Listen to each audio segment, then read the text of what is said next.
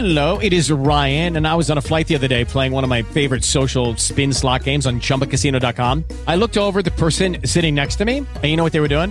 They were also playing Chumba Casino. Coincidence? I think not. Everybody's loving having fun with it. Chumba Casino is home to hundreds of casino style games that you can play for free anytime, anywhere, even at 30,000 feet. So sign up now at chumbacasino.com to claim your free welcome bonus. That's chumbacasino.com and live the Chumba life. No purchase necessary. VGW Group. Void were prohibited by law. See terms and conditions. 18 plus. Judy was boring. Hello. Then Judy discovered ChumbaCasino.com. It's my little escape. Now Judy's the life of the party. Oh, baby, Mama's bringing home the bacon. Whoa, take it easy, Judy. The Chumba life is for everybody. So go to ChumbaCasino.com and play over 100 casino-style games. Join today and play for free for your chance to redeem some serious prizes.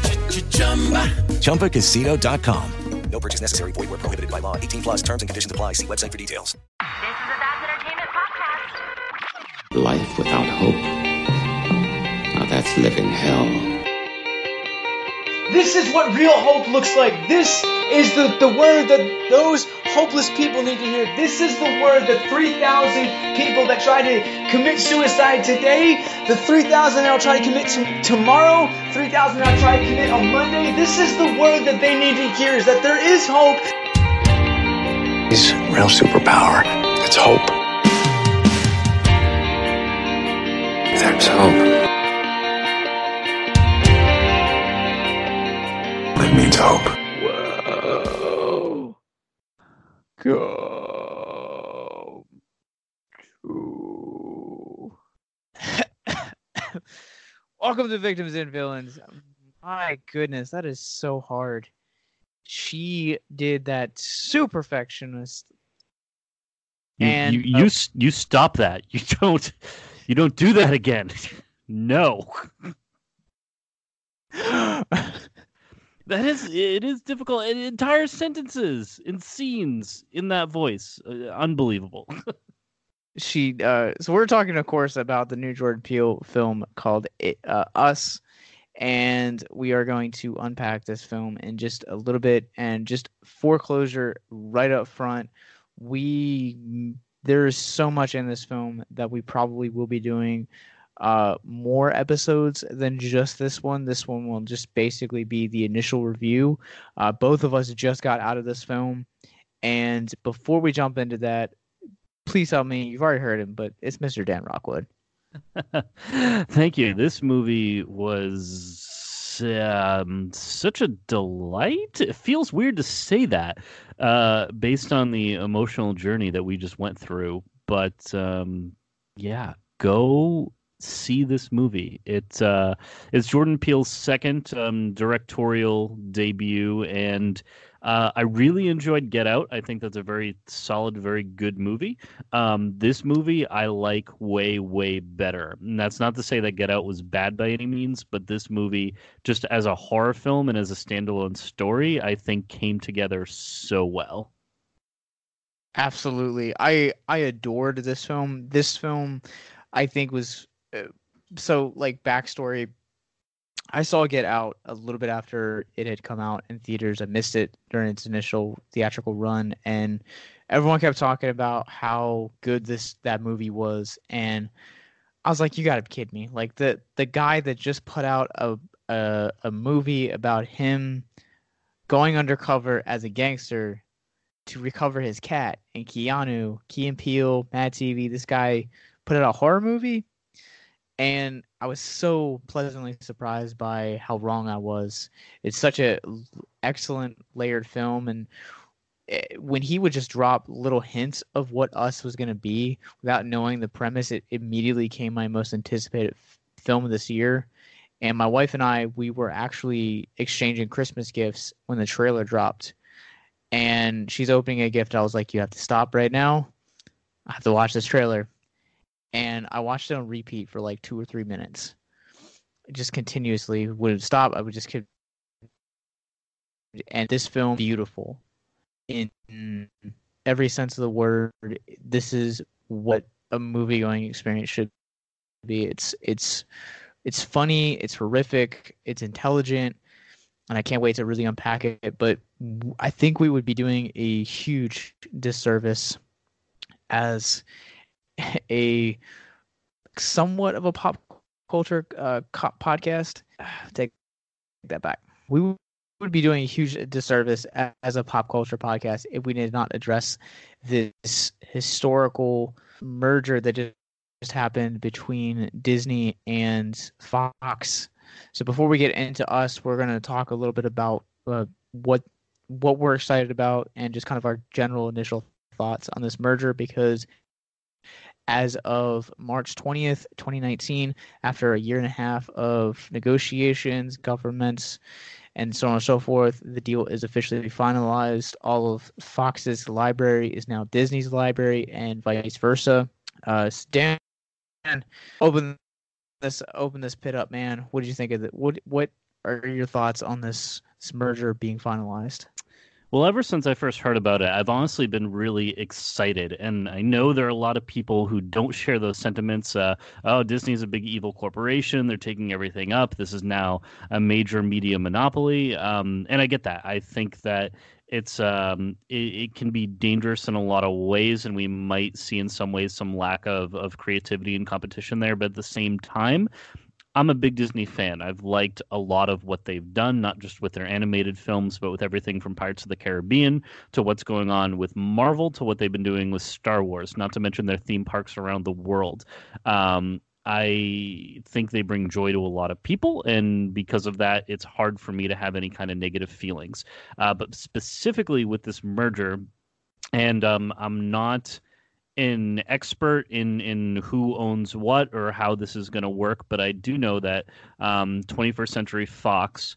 Uh, for a very long time, has owned the distribution rights to Star Wars, which is why we have not seen a genuine uh, re-release that hasn't been altered or edited in either the 1997 special editions or in the 2004 DVD remakes um, or re-releases rather. And uh, Fox has held on to those rights, and so Disney was never able to publish them. So I'm thinking with this merger, we may be able to see Disney finally come out and do something in some home Blu-ray or 4K release of the original trilogy, perhaps in its uh, unspecialized, uncut theatrical versions.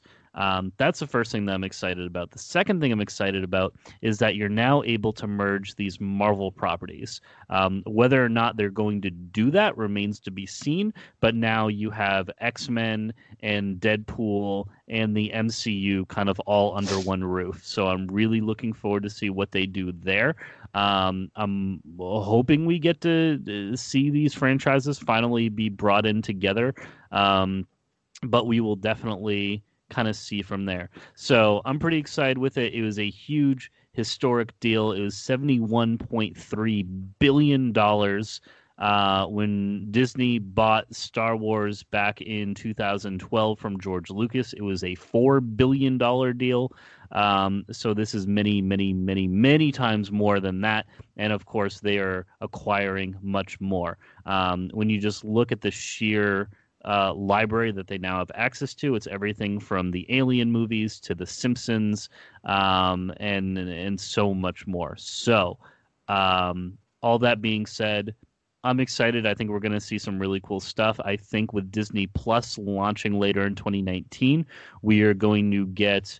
Um, a major, major player in the online streaming services. I think if Disney plays their cards right, uh, it could be one of the best places for movies um, streaming wise because they have such a huge, huge library to pull from uh, just with their own Disney properties, but now with 21st Century Fox as well. So I think it's going to be a good thing. I think uh, as consumers, we're going to get to see a lot of really cool, great stuff come out of this. Um, and I hope it's a good thing for everyone involved.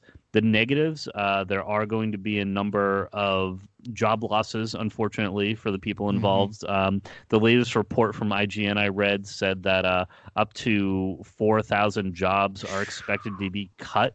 Um, and that's just what's coming through now. I'm sure eventually there will be more. Um, so, of course, my sympathy goes out to those people, their families, and, and I know that it's going to be a tough time for a lot of people. Um, so I, you know, I, I wish everyone the best, and I hope that uh, all the negative that comes out of this will be able to be turned into positive. That those people will be able to pursue, um, you know, different creative pursuits and, and fulfilling careers in at other venues. Um, but uh, yeah, whenever anything like this happens, there's definitely some some sadness and some loss as well. But I'd say overall, I have pretty positive feelings about it, and I'm excited to see where it goes from here. Um, what are some of your thoughts, Josh? Uh, I I really agree with a lot of the things you said. I think that Disney is just now this conglomerate that we that they've they've you know you look at the way that they approach Star Wars, it basically putting you know amazing talents like Rian Johnson and the Game of Thrones creators who have their own trilogy in the works.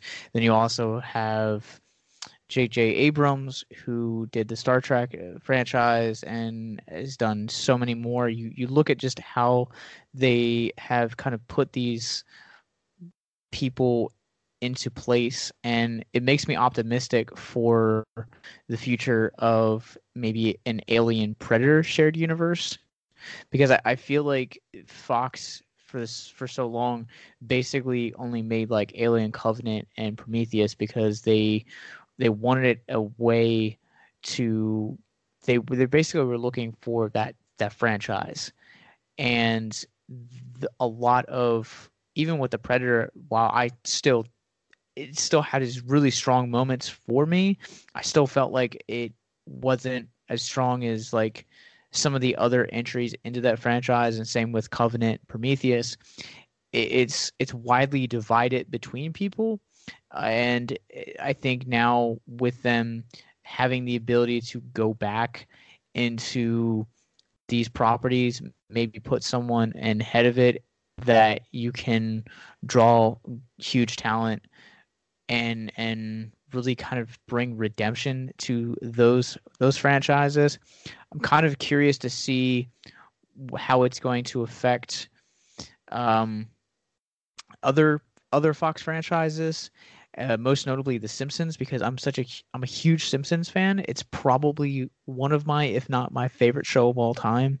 And you know, one of the arguments that I hear a lot of people say, you know, it's only the first ten seasons were good, but if you really still watch some of the more modern seasons, like the more modern seasons are almost homages to the first 10 seasons. Like there's a lot there's still a lot of good stuff within the, these modern seasons. So I'm, I'm almost kind of curious how much longer The Simpsons is going to be breathing life because it's going on. It's on the 30th year right now, and they just got signed for 31 and 32 season uh, seasons 31, 32, blah.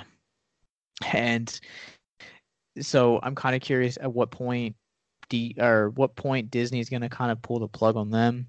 Uh, if we're going to get a other big screen uh, Simpsons film because they they had announced that they had announced a Bob's Burgers movie at one point, and that I believe is actually scheduled for a release for next year. So I'm kind of curious how that's going to affect stuff that's already in the mix. And I actually read an article about X Men and like Fantastic Four basically being brought into the DC or the Marvel Cinematic Universe Bob Iger, who is the head of Disney, said that you know we could see them as early as 2021, but it would really basically be Kevin Feige. I think what they're trying to do right now is I think that they're trying to say, all right, we've just spent the entire the, the entire you know last 11 years building up this cinematic universe to lead to Endgame, and the Infinity Saga is now being completed. Where do we go with next? Kevin Feige's gone on record saying that after Far From Home, you won't really see a whole lot of Marvel movies for a while.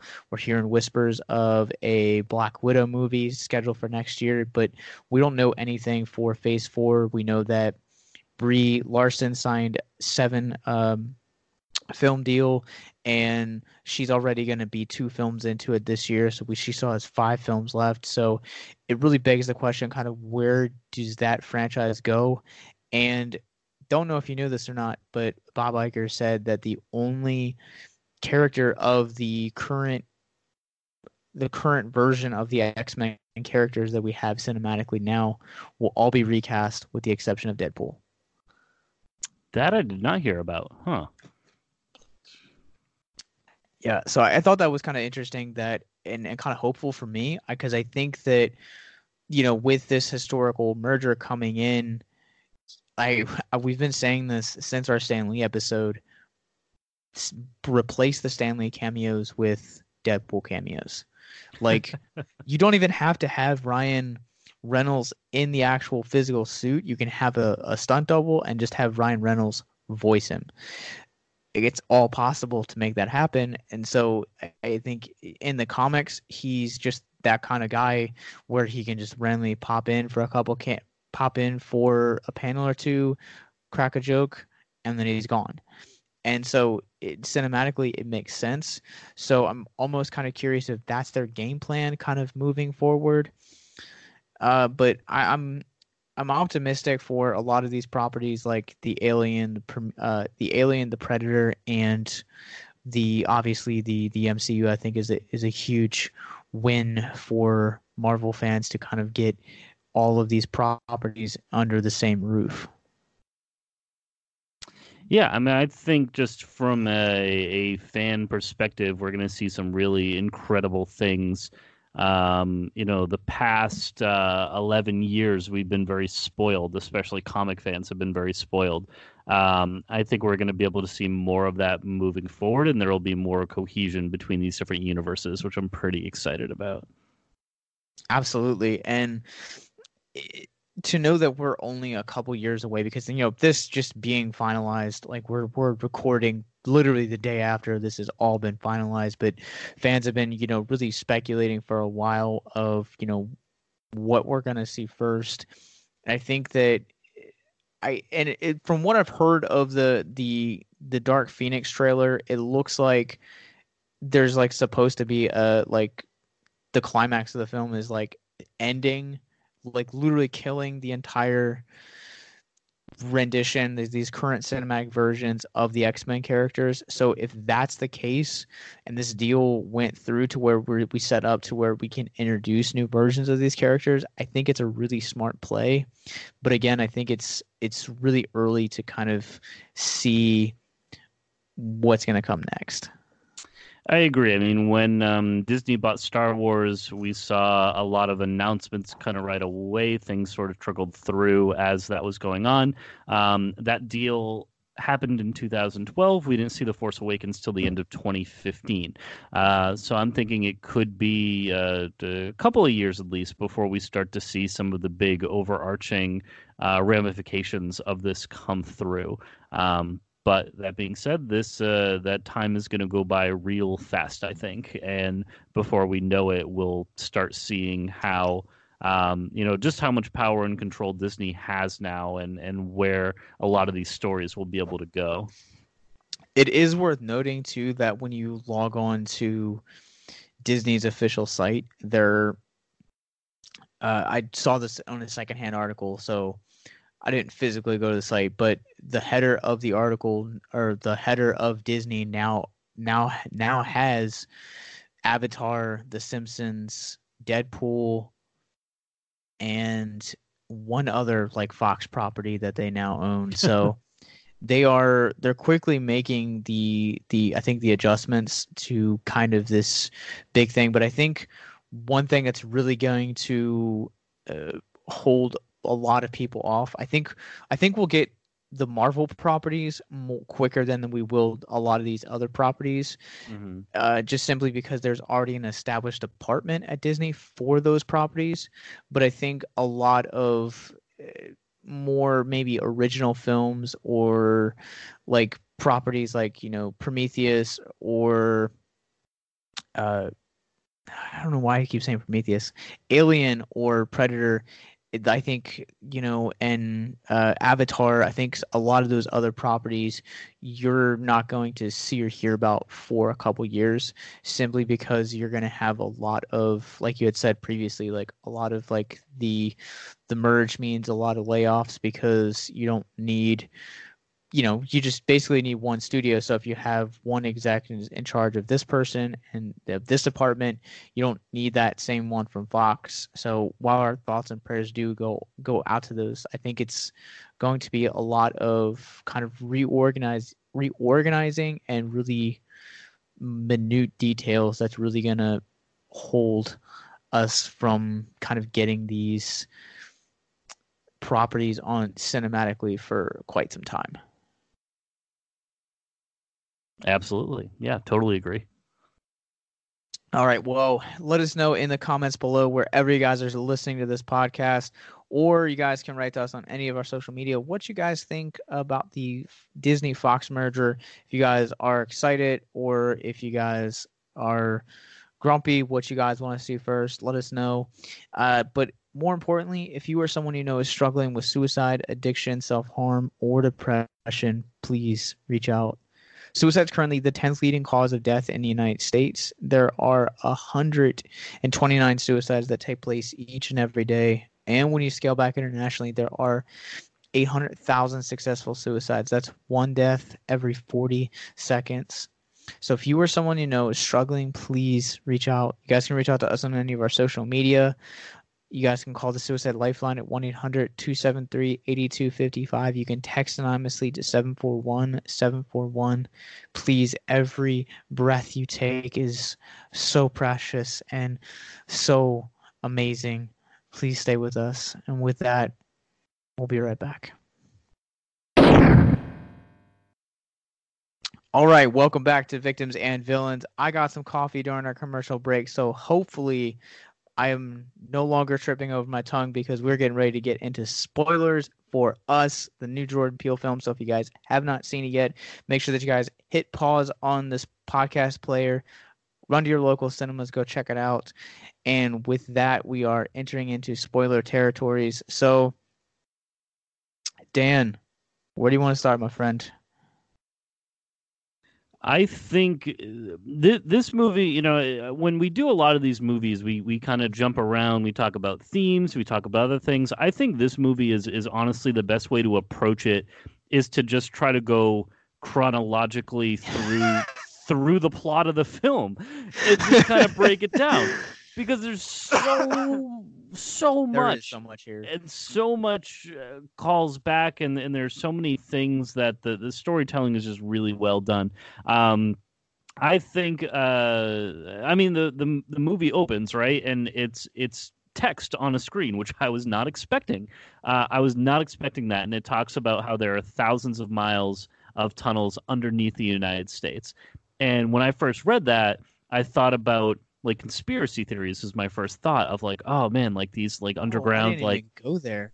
Yeah, well, I I watch a lot of weird documentaries, man, and, and one of them is is like how military bases across the country are connected, can, you know, could be connected underground with high speed like maglev systems and and government buildings uh, being connected and, and all this crazy stuff.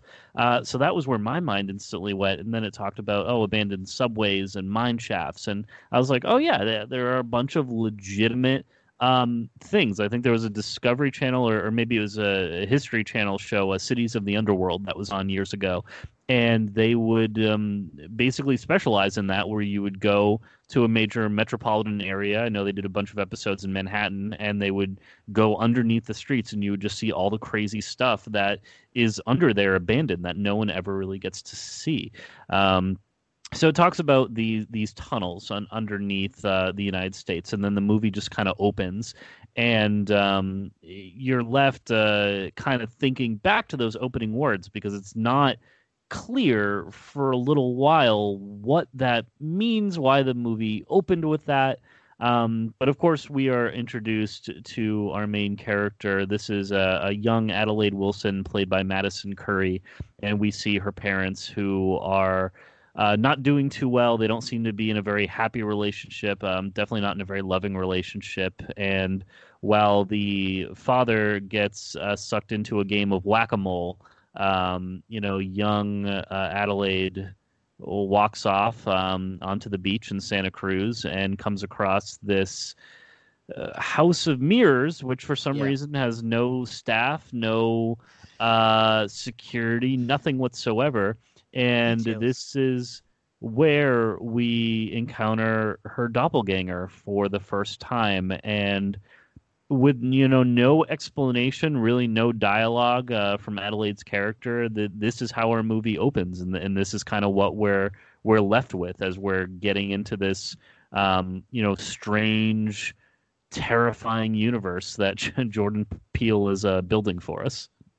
So there's two there's two things and and I think we're going to come back to the the subways at some point but there's kind of two things opening up that uh, is- that sets up these reoccurring themes throughout the film within these first few shots. And the first being there is so as she's as she's wandering off off away from dad you basically have this man that she passes and like the the whole idea of passing someone with like a sign that says like the end is nigh or you know the the apocalypse is now or you know just like just like these like doomsday like people like holding up cardboard signs like it's not something that you really like you think about i i guess like with a lesser of extent because we've seen it in so many films i think so many films in so many different mediums i definitely think that watchmen is definitely the the prime example of that where you know rorschach when he's unmasked he's the guy throughout the entire comic book throughout the entire film that is just standing on the street corner and he's just holding a sign that says the end is nigh Yeah. and so I, I love that. Like I love how in, in the comic and the movie, like you you don't you know he's not unmasked until uh, much much later, and then you can go back and see like oh he's been in so many of these panels just in the background.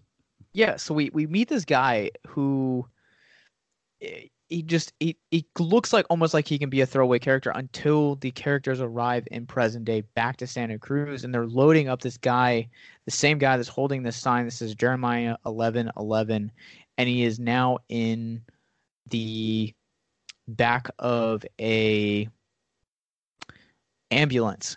And so you know she she makes that connection. And I, I was curious throughout the entire film because like he just kept coming back up.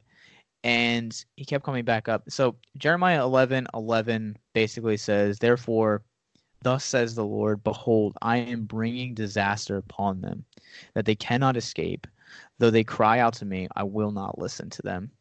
And like some like history and context is basically jeremiah was a young prophet who god gave visions to uh, about him basically bringing the like this disaster upon his people because he had made this covenant with with them to be their god and for him to basically be the uh, for the the Israel and like the tribes of Israel to be his people. And basically what happens is throughout their journey from the the time of the establishment of the covenant to what we meet here in Jeremiah they kind of have these on again off again relationships with other you know and handmade gods and god gets jealous and he's basically just trying to get their attention. So i just kind of thought that it it's really it adds a layer of depth to this when you when you look at what this guy is holding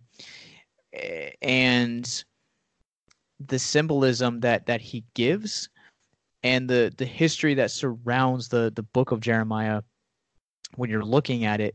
And also too at the same time 1111 is very popular in modern culture to mean make a wish.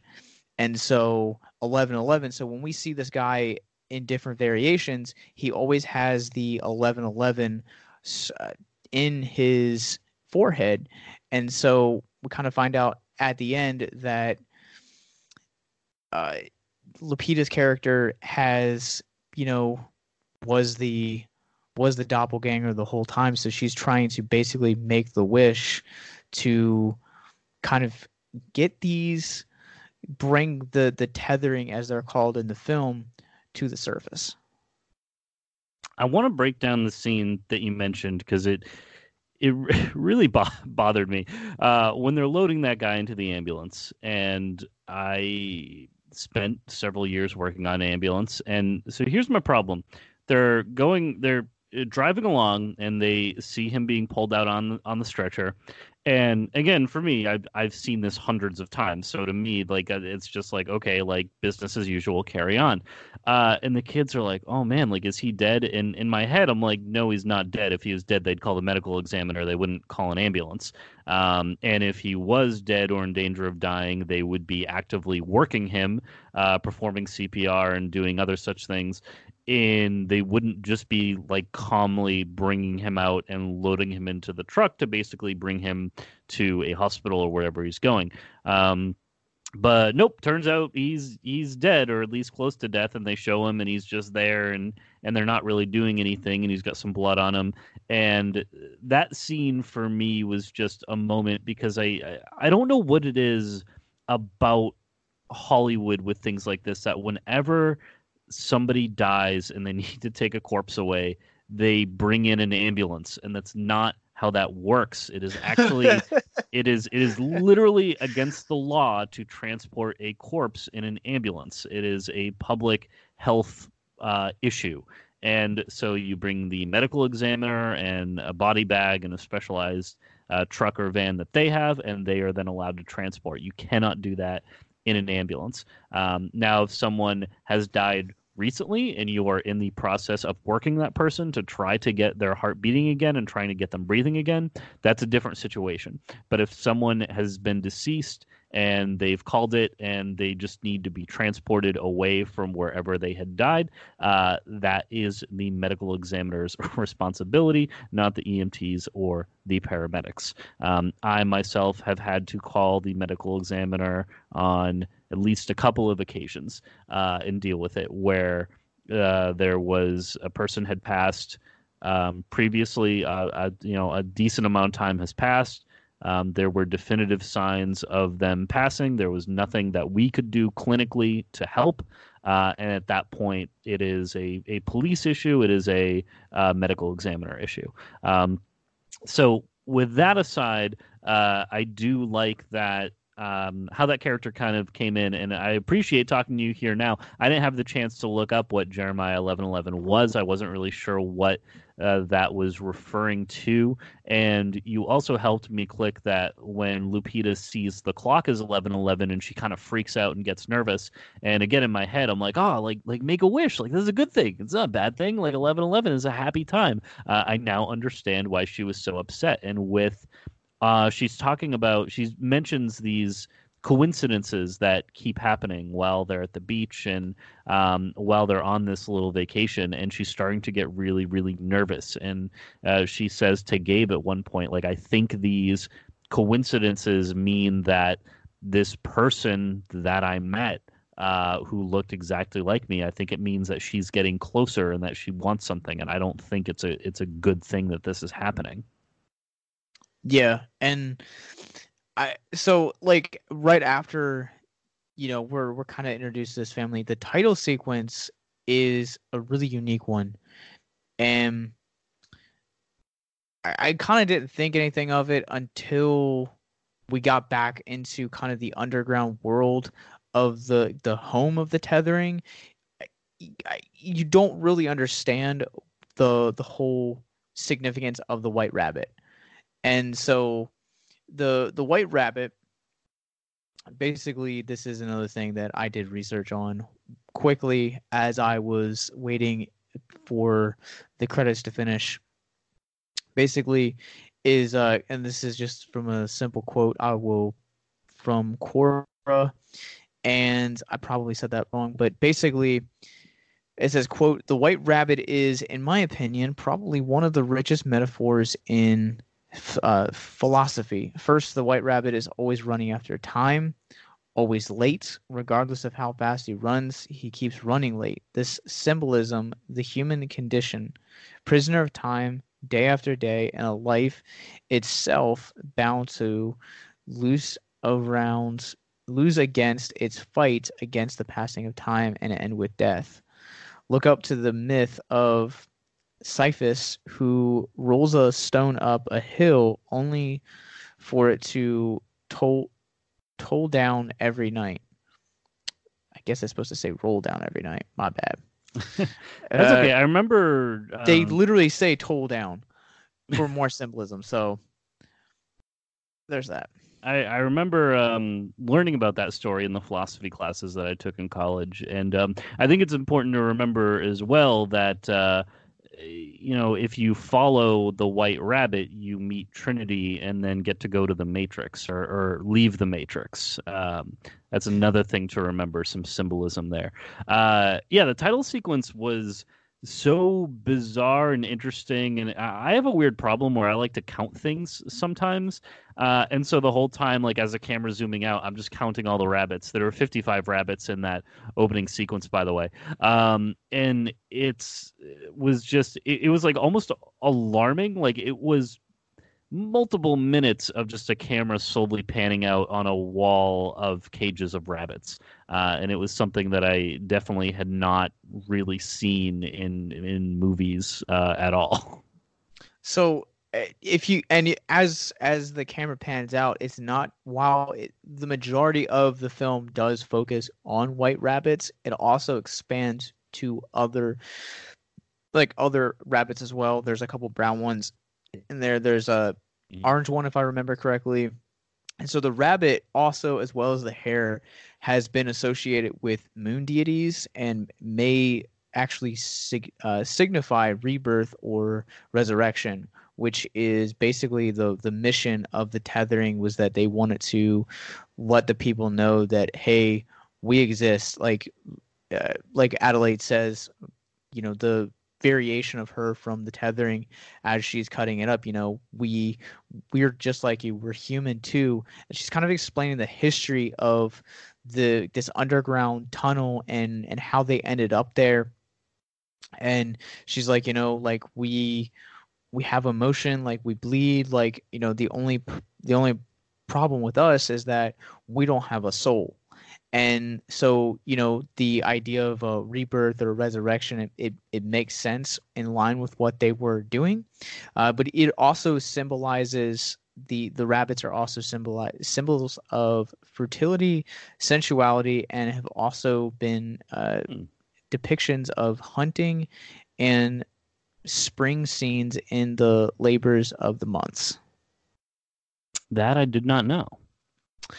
I didn't know that either until just kind of reading it, but it's it's one of those layers that like it, like if you look at the title sequence or you look at just kind of like the random rabbits that exist, you really wouldn't think anything of them. And I think that that's one thing I really appreciate about Jordan Peele films are that there's so much layers there is that everything is is in there for a reason. And I read a, an interview today as I was compiling the the structure for the show notes on our website and he basically said in an interview with Mashable everything in this film is deliberate. So basically everything that you are seeing in us has a reason for being there. Nice. Um, I uh, I I had was looking forward to that because I know from seeing Get Out, I feel like there were a lot of other very purposeful, uh, symbolic moments in that movie, and, and really like more subtleties that that you could pick up on. Um, I liked uh, for me that this movie had a lot of um, resemblances uh, to Shaun of the Dead, weirdly enough, and I think the the first one that really called to mind was when uh, the son Jason comes out when they're in the house and he goes, "Oh, there's a there's a family in the driveway," uh, and it just reminds me of Nick Frost uh, going, "There's a girl in the garden." Um, but they look out and sure enough, there's a family in the driveway and. Uh, so Gabe, who um, uh, played by uh, Winston Duke, who was M'Baku in Black Panther, so very happy to see him uh, in this role and in a, a, very different type of role than M'Baku. But uh, he goes out to try and, and calmly and professionally deal with this problem. There's no response. He goes back in. Uh, he says to call the police. Lupita's already calling the police, and he gets his baseball bat and he goes goes back, and then that's where things kind of go crazy. Um, I do have a quote here from um, Winston Duke, who played Gabe, Wilson, uh, and he said in an interview with the Hollywood Reporter um, this is in regards to Jordan Peele was actually hesitant to cast him because they wanted someone who could be vulnerable and who you would be scared for, and someone who is as jacked and big and muscular and masculine as M'Baku was. Uh, you would not necessarily feel that way. And so, what Winston Duke said was, I was in conversation for a lot of roles in which the character was a fighter, a big guy. He's aggressive, a warrior. I loved playing M'Baku, but that's not who I am. I want to convey the full spectrum of masculinity. I want people to say that this guy helped change the definition of masculinity on screen 40 years from now. I'm trying to be that person.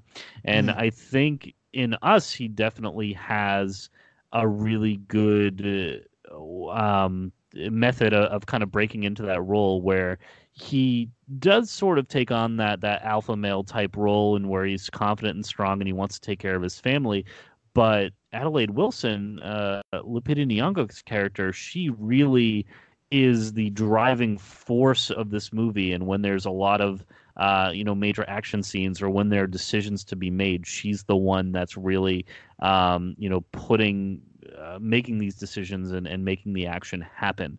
Uh, but seeing Winston Duke's character in this film, I think was was really well done, and I just really enjoyed his personality, especially when in the car and they're going over the kill count, and he goes, "No, I I have the biggest kill count because I had to kill myself, and then I had to kill Josh, so I I killed two, Um, and just little moments of that I really really enjoyed. So I I think they did a really great casting choice with him.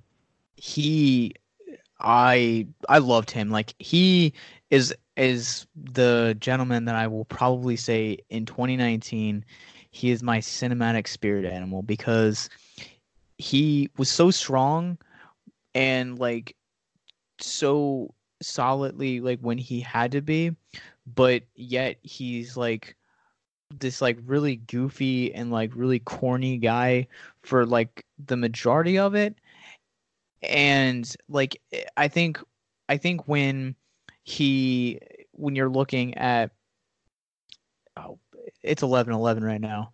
Sorry. Uh, uh I think when when uh, Adelaide is telling him about you know this secret that she had held on to all these years and he just kind of breaks the tension. He's like well i mean you were in a house of mirrors. Like don't you think that you saw your reflection.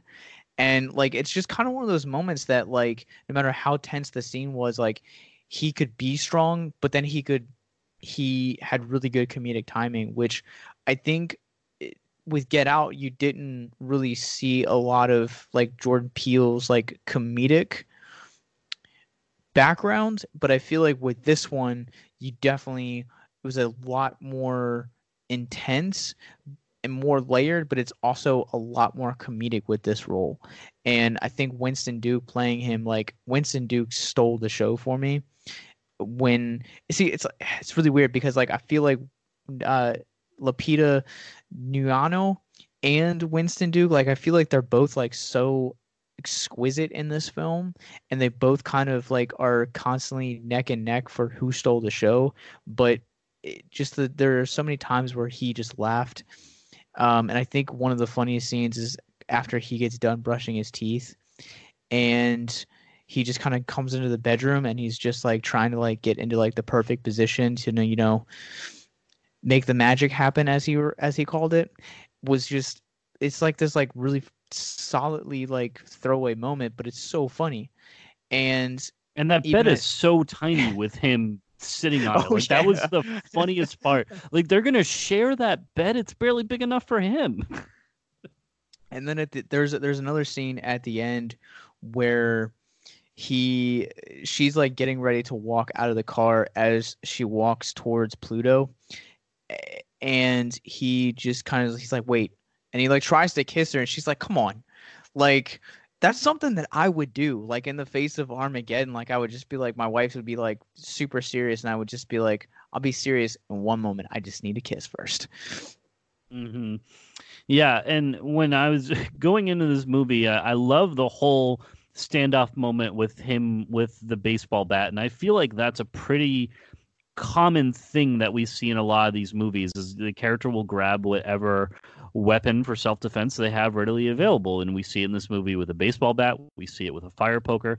Um, going into this movie and not knowing too much about what was going on i said here's the thing. If there's some kind of supernatural element to this if there's some form of of invincibility or healing that they can get up and recover from wounds. I think that in some ways would make it more terrifying. Um, if this is a situation where they are just as vulnerable as we are and they can be killed just as easily as we are and you could solve the entire problem in the driveway if just one of them had a gun or something like that then for me the the movie it's not that it makes it less scary but it gives me confidence that okay if this happened in real life they are just as vulnerable as humans. They would not have any real advantage over us except for that element of surprise but i feel like once we figured out what was going on uh, between uh, private gun owners and police and you know the military, uh, this thing would get shut down pretty quickly. Um, but I liked seeing that um, how after that m- moment happens and they start breaking into the house, that's when you know things kind of become real and that's when it becomes really terrifying for me especially when they're in the house because you feel so vulnerable and, and claustrophobic in that moment um, as these people are just breaking in. And then, uh, you know, evil Lupita has that speech which you referenced where she's basically explaining who they are and, and why they're here and what's going on, um, where they're these shadows and you have no choice because of what uh, you know the people on the surface are doing. And so to her she's been a slave her entire life and now she's wanting to break out of this and and have some independence and and that's what's going on. Yeah.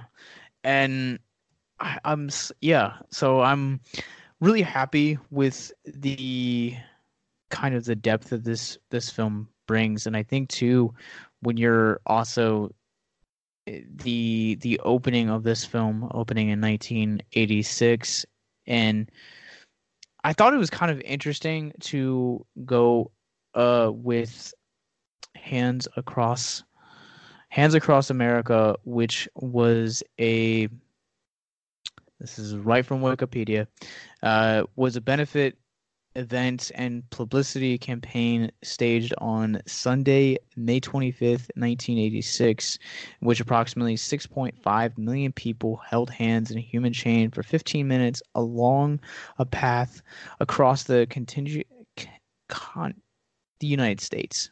Contiguous.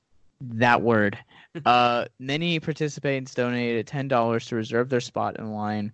The proceeds went to local charities to fight hunger and homelessness and help those in poverty. In order to allow the maximum number of people to participate, the link, the path linked many cities and uh, mean meandered back and forth within the cities. I uh, just a, just as there were sections where the quote unquote line was six to ten people deep, there were also undoubtedly many breaks in the chain.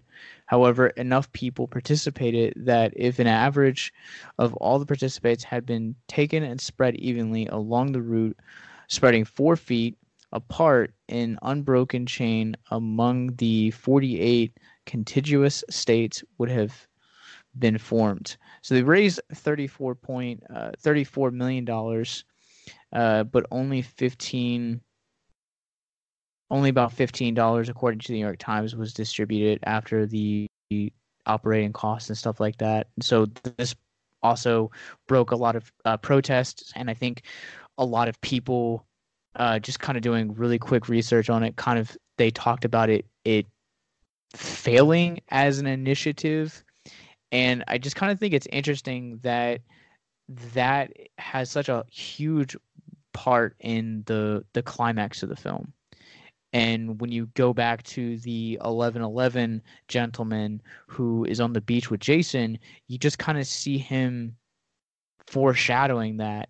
And it's now this big part of this process and it's it's the it's like basically Red's grand plan to kind of like show the world who they are. And you know it, something like uh, Live Aid or or Hands Across America, these really big things that are these really big events that are almost cinematic in their planning that they get their attention every single time and so i'm just it's it's interesting that that is kind of the area that they go for to basically say, "Hey, world, we are the tethering. Here we are." I think you're right. the The finale of this movie was basically Live Aid. They just didn't have Freddie Mercury, so it, it was a little different. But that's uh, you know very very similar to the climax of Bohemian Rhapsody in, in a lot of ways.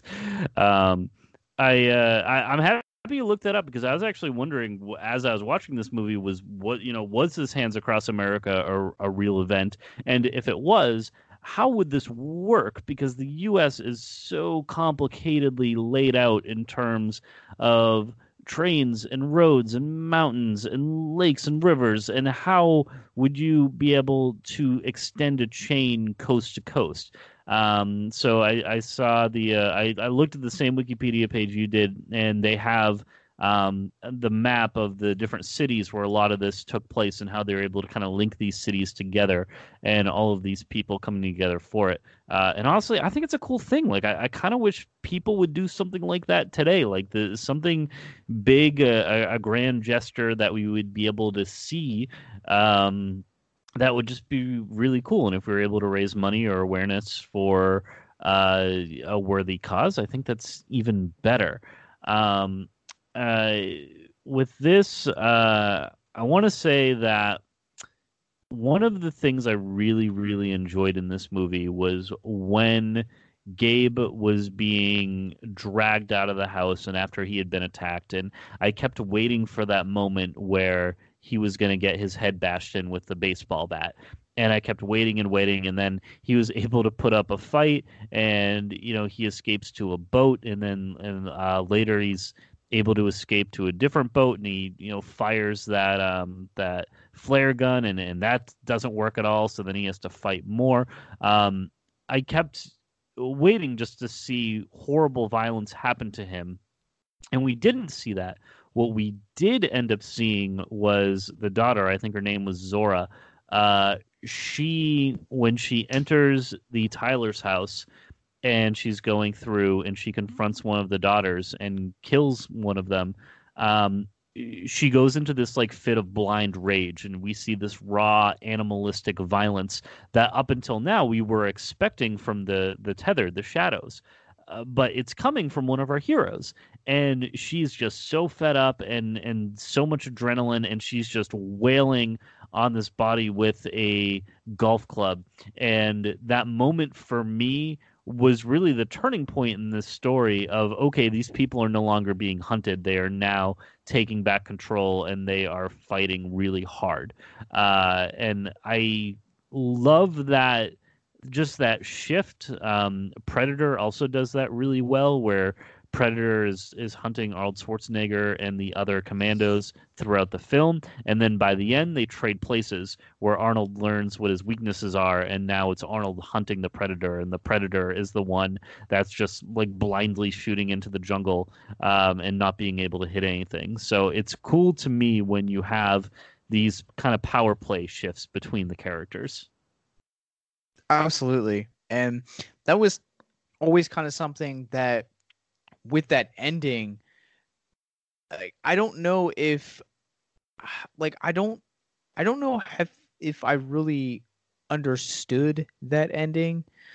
uh, like or I appreciate the ending the way that I should, or if it just kind of was like a felt like a cop out. But that aside, like I definitely think that you know when you are, e- especially with the uh, Gabe's character, I think the first time that he goes to kill, like it's it- you you kind of do what you have to in order to survive, and there's just something that kind of takes over, like you know the the tethering people, this family of Red Abraham, and you know Umbrae Pluto, like they are they are driven by this desire to to be known to be heard because they have been living in the shadows their whole life. And that's kind of the introduction that we have to these people of you know they are basically shadow people and they're they're wanting to be you know heard. And then you kind of have Gabe where he's his demeanor almost throughout the entire course of the film up until the the boat scene where he actually kills his doppelganger Abraham is very reminiscent of just like a very easy chill like just someone that you know would just tell too many dad jokes. Like that's just the kind of guy that he is. And you know he's just very humorous and he would do anything for his family. And we we kind of see that you know that length that he goes to. And i think that you also get that to where you know they they're on their mission. They'll go to any lengths. And you know there's an evolution to this family that they will go through any lengths to to it as well. And adelaide you see that too when she has to kill one of the twins. And you know jason walks in on him and she's just kind of like you know all right let's go and just it, it was a good it, they they told the evolution of those characters really well and just kind of really made it realistic like what would you do if if it came to you having to protect your family? Hmm I love how it's uh, the son, um, Jason, who kind of opens up everyone's eyes after they go through all of these problems, and he says, "How many of these are there?" And then it clicks like, "Hey, we should turn on the news." And they turn on the news, and what I wasn't expecting was, "Hey, this is a nationwide problem where there are millions of these." And we first get our, our first hint of that when we see the Tyler's doppelgangers like appear out of nowhere.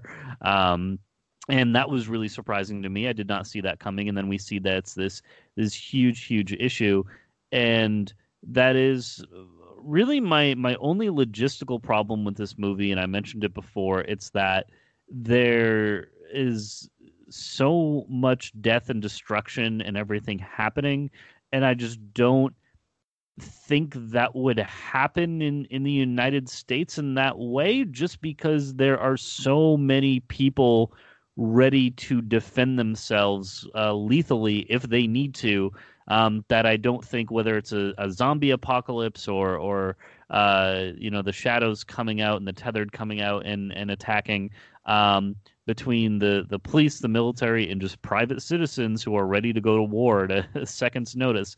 Um, I just don't believe that this would this amount of, of violence and destruction would take place in that way without significant casualties on the other side of it. Um, but with that being said, we do see that it's this this major problem, and we do start to see glimpses of them holding hands and joining hands and forming human chains, and we're not sure why at this point what's going on, but we're able to see that this is now way more than just um, this one family do- dealing with this problem, which is something that I was thinking uh, up through this process was that okay, this family is is clearly connected in some way, but I thought it was just them, and I think a lot of horror movies really do it in that way where you can have something that is overarching to affect everybody, but it really only affects one specific person. Um, how many times is Laurie Strode going to go up against uh, Michael Myers? You know, when he could be terrorizing so many other people. Uh, that's what uh, killers tend to do. But uh, it's was a really cool scene for me when you're starting to see that wow, this is much larger scale than what we were anticipating. And now it's like, how do we deal with this? Because even if they go somewhere else, like there isn't really anywhere that's safe for them anymore. Yeah, and I, I, I'm also kind of, you know, with that too. I think that. So let me let me ask you a question. Uh, poking holes into your logistic. Sure. Let's let's say that you randomly someone randomly shows up to your house and it's another Dan. Would you wouldn't you be like caught off guard? Or would you like immediately like just not process it and just go immediately for your you know immediately for a weapon? Well, after seeing this movie, that's exactly what I would do. That I can't, that that was the big lesson I took away. Was all right if I ever see myself, I guess that one needs to die. One of us is only going to live. So, uh, no, I think you know this brings into a lot of interesting situations, and I I think it's very simple and I'm I'm not making any claims of how I would personally react in this situation because the reality is I don't know. Uh, I've been very fortunate that I have not come face to face with a doppelganger that wants to kill me or kidnap me. That's been uh, been very fortunate in that way. Um, but no, I think if you were to see yourself, there would be a lot of questions. There would be a lot of apprehension. Uh, I do think that if this situation played out in the way that it played out with them, where you have this group of people that's just standing in the driveway. They don't know that they're doppelgangers yet. And then they are actively trying to break into the house. Uh, you've already got someone on the phone with the police. At that point, I would start to try, at least try to go into a defensive mode of, okay, how am I going to escape? That's the biggest thing for me. Number one is how am I going to get out? Where are my exits? Uh, what's the best way to do this? And two, if it does come down to a fight, what is the best way to defend myself? What's readily available? What's in the home? Um, something that I found interesting was at no point in this movie did anyone pick up a knife or a stabbing weapon. Um, or there are several points where when they're running through the streets, especially toward the end when they're taking shelter in the ambulance, there's a police car right behind them that probably has a shotgun in the trunk and no one thought to go look through the police car to find uh, you know upgrade their weaponry. Uh, but i accept that this was not an action movie maybe if this was a zombie apocalypse that is exactly what would happen. Um, but this is much more meant to kind of slow things down and draw things back and and show just the um, I think humanity that's underneath not only our ourselves, but any um, you know the the tethered as well, and how we really have a responsibility to them, even though we didn't know they existed, we didn't understand these conditions were real, but that doesn't negate the trauma that these people went through and needing to kind of accept and come to terms with that and um, deal with that and be accepting of that. Um, so that's that's kind of where I would be at, where I would try to be as uh, understanding and, and open lines of communication. But the moment things were to turn violent, um, I would want to try to start coming up with solutions of how to get out of that situation, whether that means run or defend. Um, I mean, that's where the fight or flight response comes in. That is right. where I think my brain would be at that point.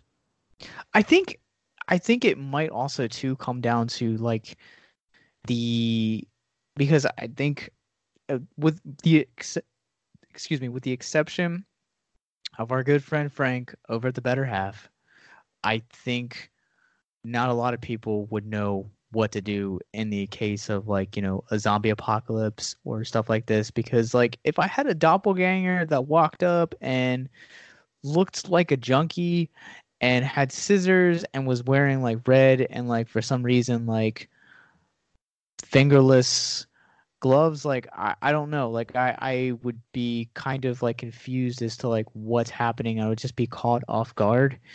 But uh, you know we've we've seen it very rarely but it does.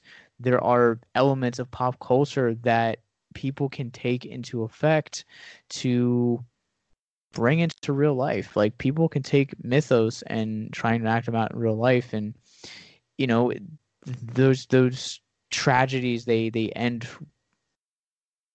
really not well for those involved. You know, you look at the look at James Holmes from a couple years ago, where he went to a theater and shot up at shot up a theater at, during the Dark Knight Rises midnight screening, and when the police finally called him, you know, he says his exact words were, "I'm the Joker," and you know, so I think that we we can take this take these these kind of elements of fantasy and bring them into reality.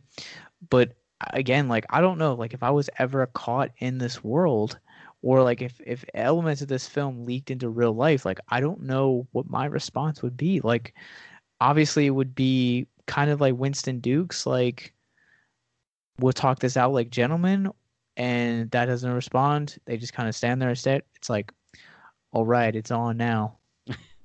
That's a fair point, and and I I don't want to make it come off being like I would just be ultra violent and just react that way right away. That's not how I don't think that's a good way to solve any kind of situation. Um, but I agree with you. There'd definitely be some confusion, and you would want to try to to work it out. Um, and I um, I want to talk about when we are you know later on in in the movie and things start to kind of unravel a bit and we're learning more about what's actually going on. And we see um, adelaide go back into that house of mirrors that she was in all those years ago. And i love how it demonstrates just how she's changed even the even in the last like 24 hours uh like when the owl jumps out at her she just takes it right down with the with, with the poker. She doesn't even hesitate. And i was like yes.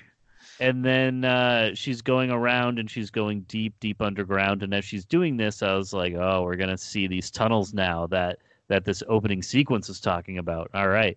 And then she gets on to this this very long escalator this Times Square Disney store worthy escalator, and she's heading down, uh, deep, deep down.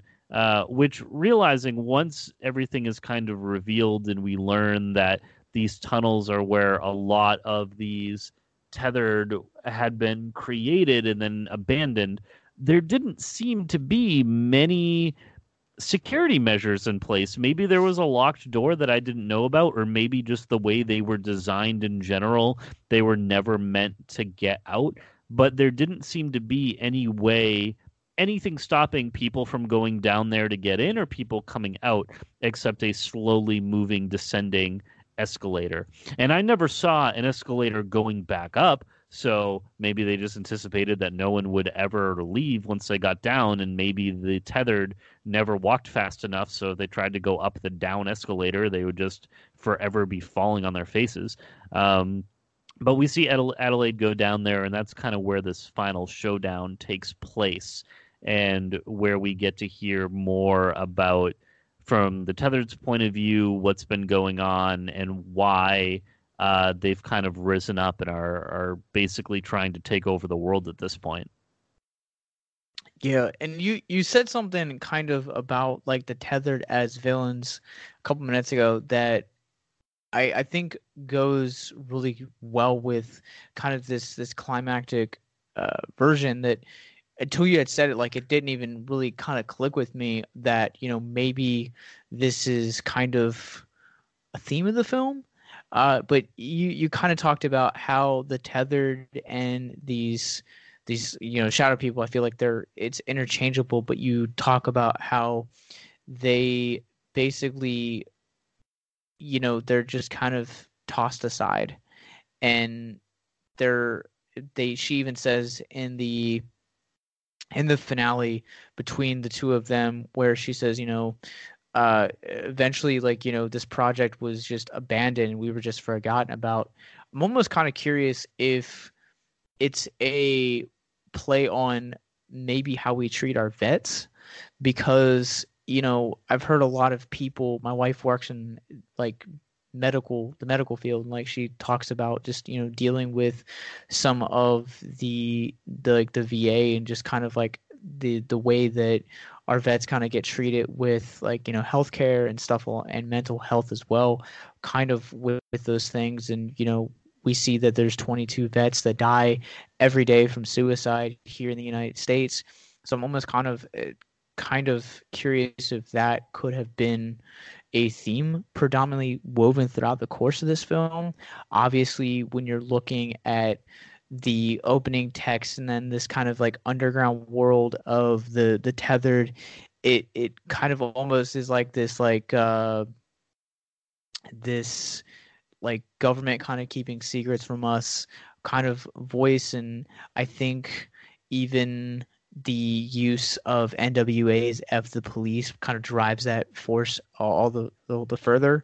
But I'm almost kind of curious if like the the grandiose message of this film is like how we end up treating our our vets or you know people our elders even to to a lesser extent.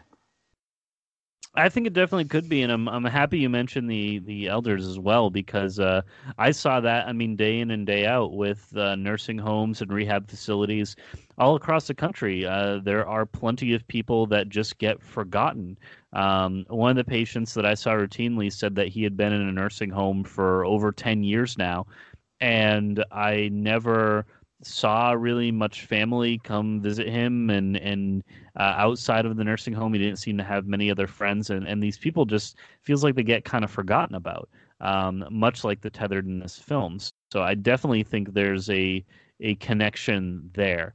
Um, what i really i don't i want to say i enjoyed seeing it that just sounds bad but the the kind of the final battle between adelaide and the tether uh, was I think really well done. I love that they brought in, um, you know, called back to that uh, dance routine that they had done, and it really became like this beautiful like cat and mouse game of um, our Adelaide. So well shot.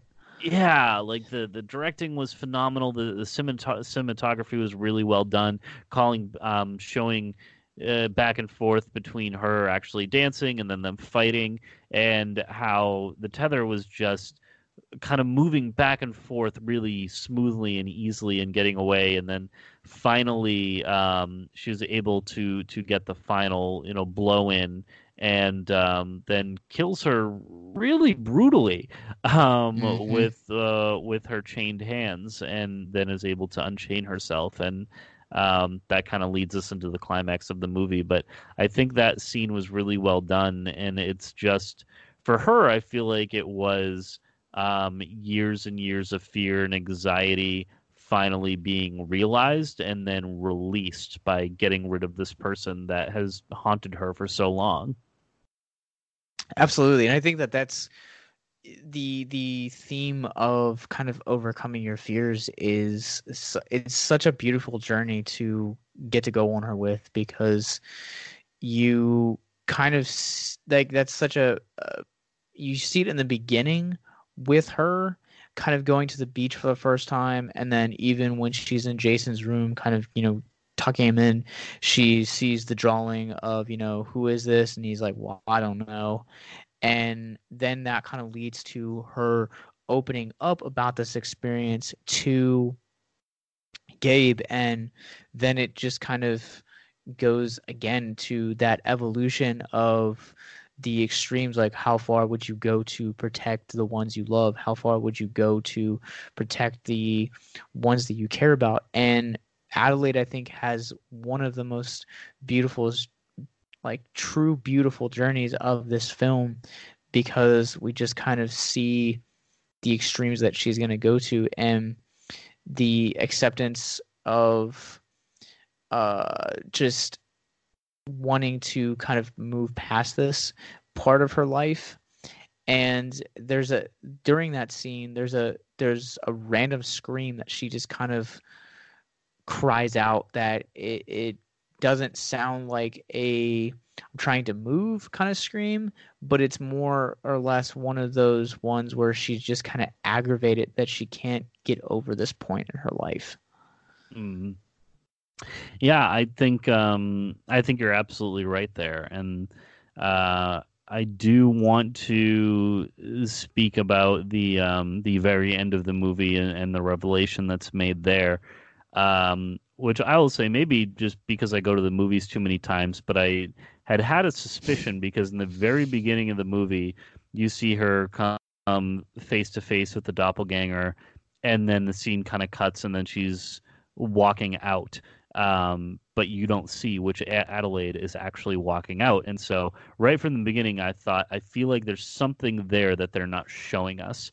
Um, what really went down in there, and which Adelaide are we actually seeing now for the rest of the movie? And I kept having that feeling throughout the film, uh, not only with Adelaide but the other doppelgangers too. And I just I kept waiting for one of the family members to attack their own because they thought that there was a um, that they were a shadow. And I really thought that when we were watching the news reports, I think they showed one of the shadows putting on a jacket, and I started to think, oh man, what's going to happen when they start like wearing the clothes of their doubles? Like you'll you'll you would never know they could just take their place, uh, and that ended up not really being a, a huge point in that way. Um, but then seeing this this revelation that the Adelaide that we followed the entire movie uh, is actually a shadow herself who's been living in in our world on the surface. Yeah, and again, like I still don't know how I feel about that. Like I don't know if I'm okay with that or if it's one of those things that it just kind of seems like a cop out on me. Like I feel like I could kind of go either way and I'm gonna kind of say that I'm gonna meet like right in the middle. Like there are there are problems that I have with this film, and I think I'm a little bit more of a horror guy than you are, but basically I I think that like this film has a a lot of like horror tropes in it but I kind of feel like it, they're easy to forgive. And I feel like the the ending of this film, to whether or not she's a shadow or not, kind of is is is brilliant because it's it plays on like Inception, but it's also kind of one of those things where it's eh like it's it kind of embraces those horror tropes as well. So I, I'm kind of curious to see. I hope we don't get another like film set in this universe that like Jordan Peele is going to keep producing original content. Uh, but man, that ending. Well, let me ask you this. So, do you think that she had been putting on an act throughout the whole movie or in her entire life, or did she genuinely forget what happened and what she did, and she thought that she was the real Adelaide the whole time? I I want to say that I think she kind of had forgotten. Like we we we saw kind of the there's a scene in the beginning where after this whole experience happened, she she had talked about how uh, they were meeting with the, like a, a counselor or something. It was it was him and the parents and she they had been talking about like how she had like developed like PTSD after this thing. And look, when you're PTSD, I think there's a common misconception like it, you don't have to go to war.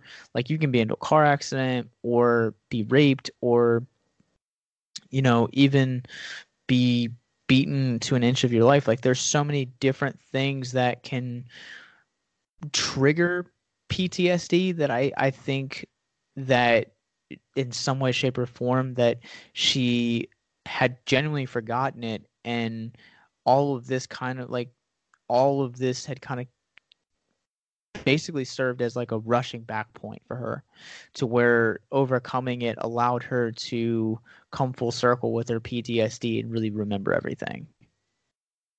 I totally think that's right. And I think um, I like that you said that, uh, and this movie really uh, addresses it well too with uh, Adelaide's father in the beginning, where he's like, "Oh, you know, she she wasn't in Vietnam. She didn't go to war. Like, what what's going on?" Uh, but it can really be triggered or, or brought on by anything, any kind of uh, stressful, traumatic event. Um, for me, I, I've had negative reactions to ringing phones for a long time. I still do because as an EMT, a ringing phone meant to me I got to get up, I got to go, and it's very hard to train my body to not have that natural visceral response whenever I hear a ringtone now, um, which is why I don't really have ringing phones around me. My phone is is kept on vibrate, or if the ringer is on, I, I have uh, more fun ringtones for it. Um, but even in work, work phones are are kind of the worst because they do have that just like office dial tone that you will hear. Uh, so it's it's can be difficult and it's it's challenging. Um, but I like that uh, this movie addresses that, and it really it it flips my my feelings of these characters just really on its head because now it's like I've been rooting for this Adelaide for so long, this whole movie, and now you're telling me that she actually did something really horrible. She basically stole somebody's life uh, and imprisoned them down below. And then what's even crazier to me is that means that what was going on down there was so horrible that our human um, Adelaide uh, basically forgot that she had been a human and now only had the tether idea in her, um, right down even to the way she talked.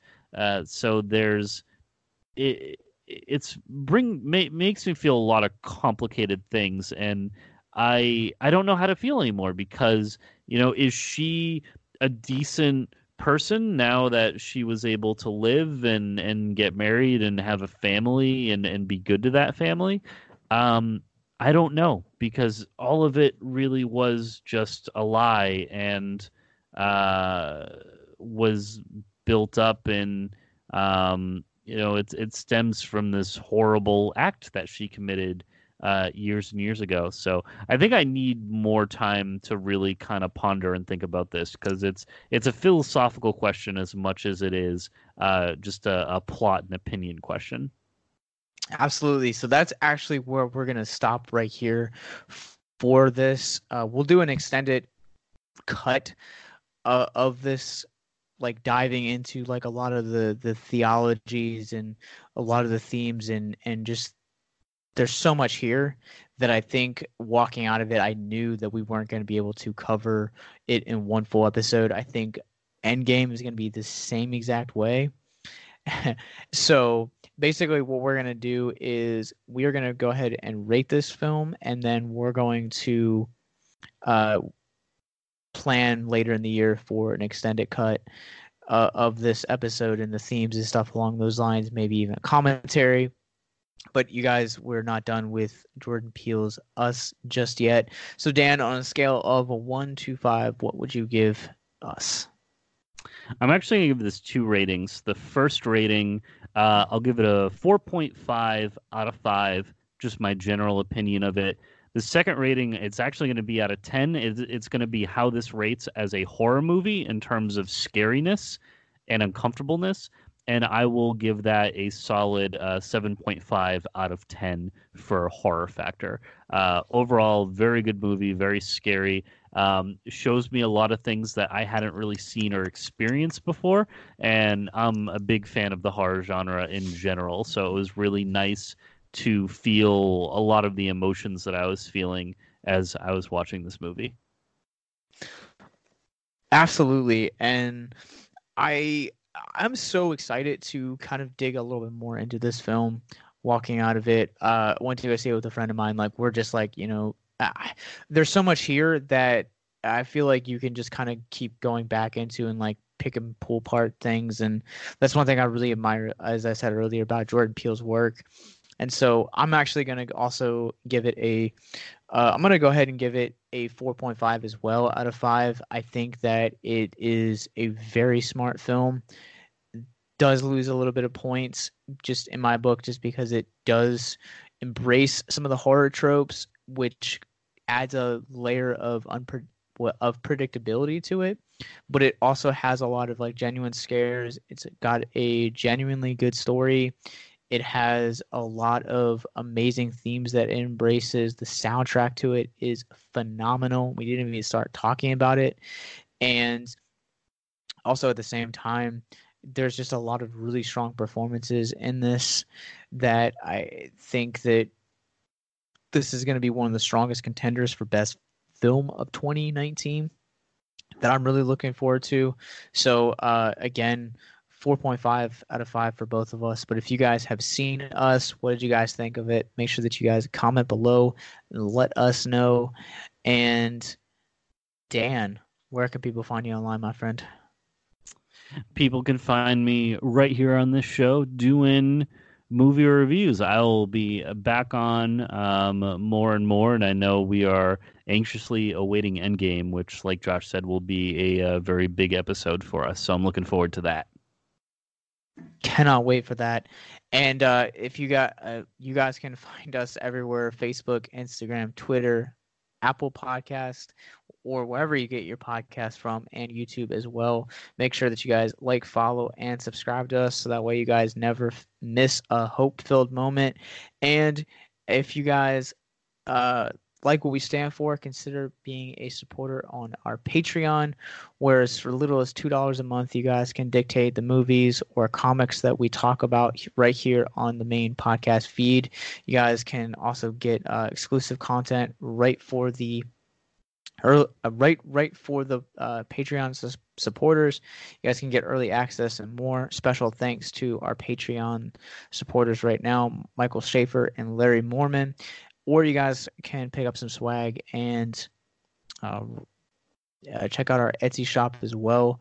All the proceeds that we make from that go back into uh, producing content and resources for uh, suicide prevention. So without you guys, there is no show. Dan, thank you so much, man. Thank you. This has been a blast. As always. All right. Until next time, remember to keep talking nerd, talking hope, speaking nothing else, and always watch out for your doppelganger.